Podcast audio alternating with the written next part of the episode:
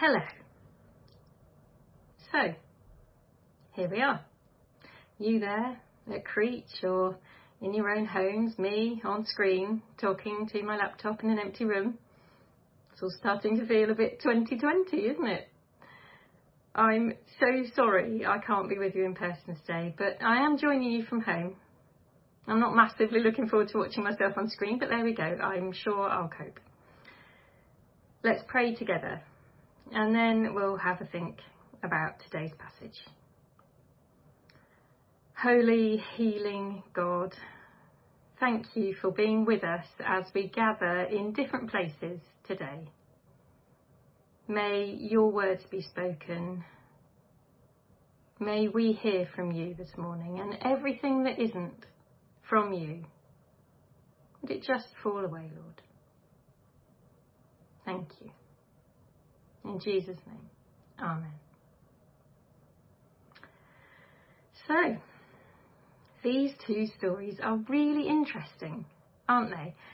Today I need to leave lots of time for the testimonies that people are going to be sharing later on. That's so exciting. So this talk will be less of a leisurely walk through the passage and a bit more of a jog. But first of all, let's acknowledge the three unusual elephants in the room. You know the ones I mean. I'm sure they've jumped out at you as well. One, why on earth has Jesus suddenly left the Jewish provinces and tiptoed seemingly secretly into Gentile territory? Number two, uh, did Jesus just call the Gentiles dogs? And three, ew, why did Jesus just spit and then t- touch that man's tongue. We're not going to overemphasize these things. They aren't the most important things in our stories, but I do think we need to address them so that their unusualness doesn't distract us from their overall message. So, let's start jogging, and at the start of our passage, we find Jesus. Following on from giving the Pharisees a bit of a telling off for their hypocrisy about their clean and unclean rules, as we heard last week, Jesus is now literally going against the Jewish tradition of having nothing to do with the Gentiles and certainly not entering their homes by not only going inside a Gentile home but actually talking with a woman who is so non Jewish that Mark double emphasizes it. She lives in Gentile territory and she's a Gentile by birth. So, what's going on? By putting the story here, straight after focusing on clean and unclean, Mark's showing Jesus totally laying down the t- traditional scribal rules and ideas about cleanliness. He is living what he's been teaching. There's a challenge. And there's probably a practical reason for Jesus to come to this area too. He's been travelling around the Jewish provinces, drawing huge crowds and ministering, healing, teaching, He's exhausted. He's tried to find a quiet place to rest a few times, and now he's snuck into Gentile territory and is keeping a determinedly low profile. He entered a house and did not want anyone to know it. It's very likely he's here for a rest. But Jesus is Jesus, so of course he could not keep his presence secret everywhere Jesus goes, now and then and all of the times in between, his light shines so brightly. He touches life so deeply. He brings transformation so powerfully. He can't stay hidden for long. And what happens when word gets out? As soon as she heard about him, a woman whose little daughter was possessed by an impure spirit came and fell at his feet. And she begged Jesus for help.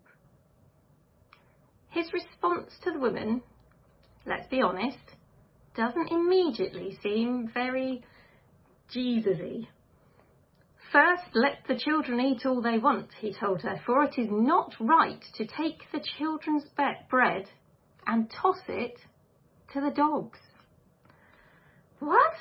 Hang on, Jesus, what happened to compassion and love and the last shall be first and all that?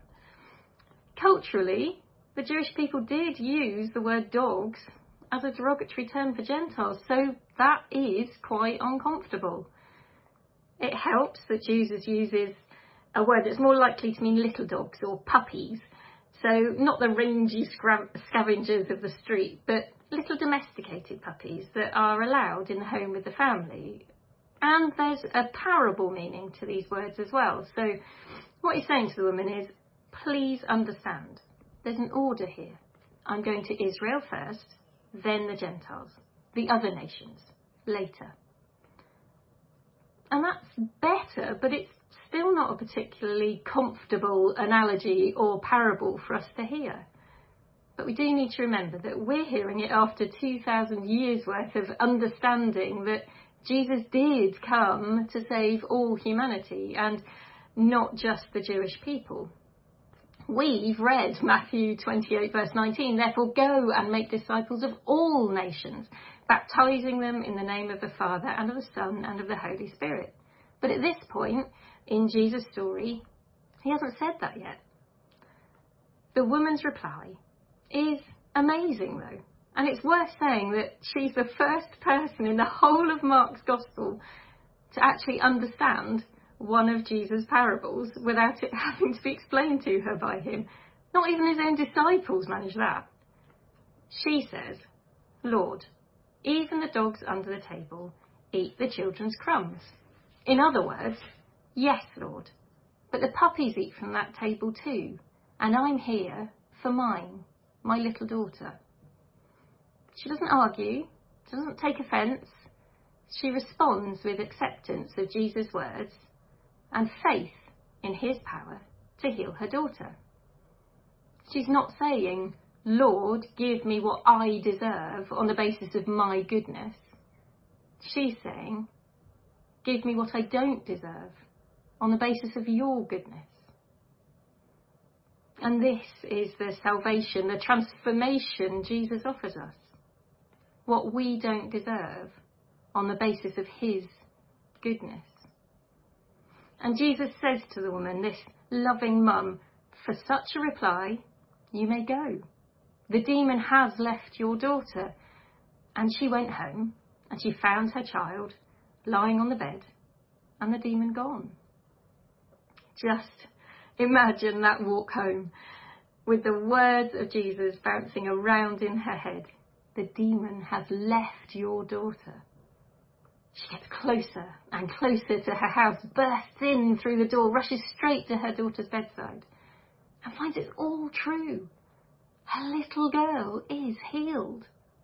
This is total transformation for the daughter and for the mum, and probably for the whole community. Because I can't believe this clever, determined woman wouldn't have immediately started telling her family, her friends, and every person she met about Jesus. And the daughter, what would she have said to her siblings, her cousins, her friends? And then what would they have said to each other?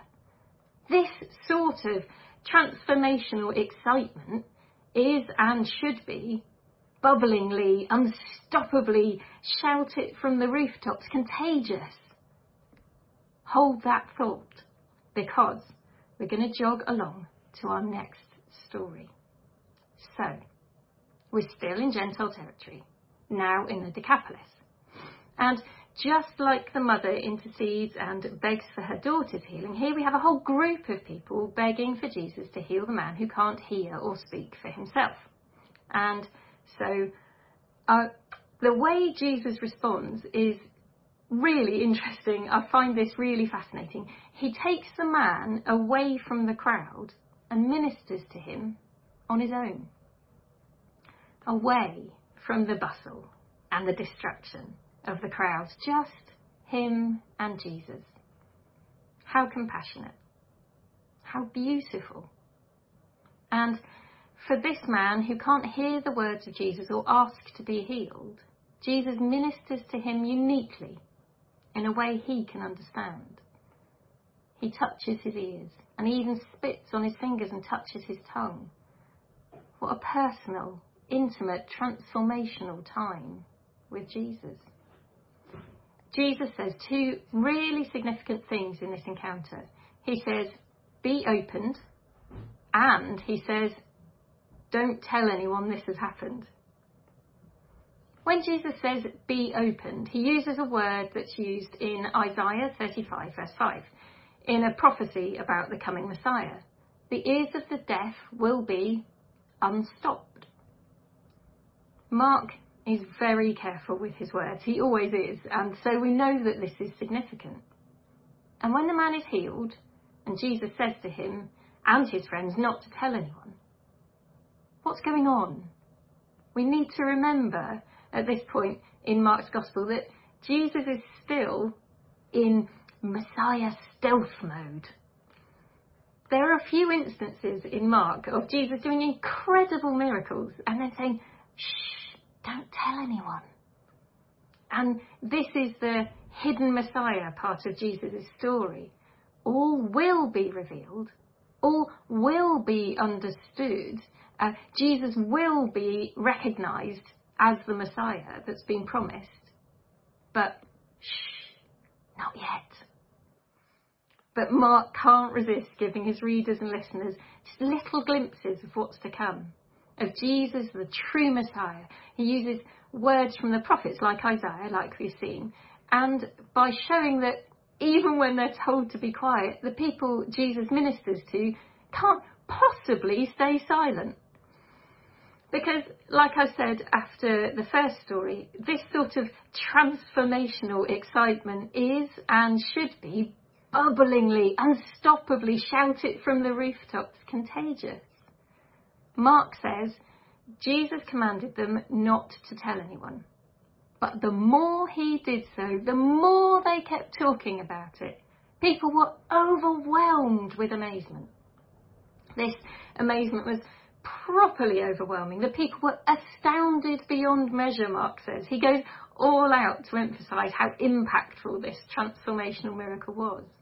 And the overwhelmingly amazed people, using a phrase echoing Genesis 1 verse 31, God saw what he had made and it was very good. And they say to each other, He has done everything well. It is very good. Everything. He has done everything well. This is Jesus, isn't it? This is what we need to hear and, and really bed in today. He has done everything well.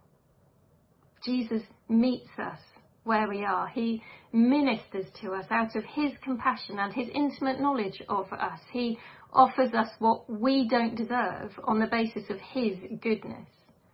And he brings transformation so astounding that we can't stay silent.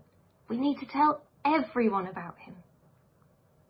Jesus has done everything well. Jesus does everything well. Jesus will always do everything well. Hallelujah. Now, I can't wait to hear these testimony stories coming up of how Jesus has been doing everything well and transforming the lives of people in our fellowship. So let's pray and let's prepare our hearts to be astounded beyond measure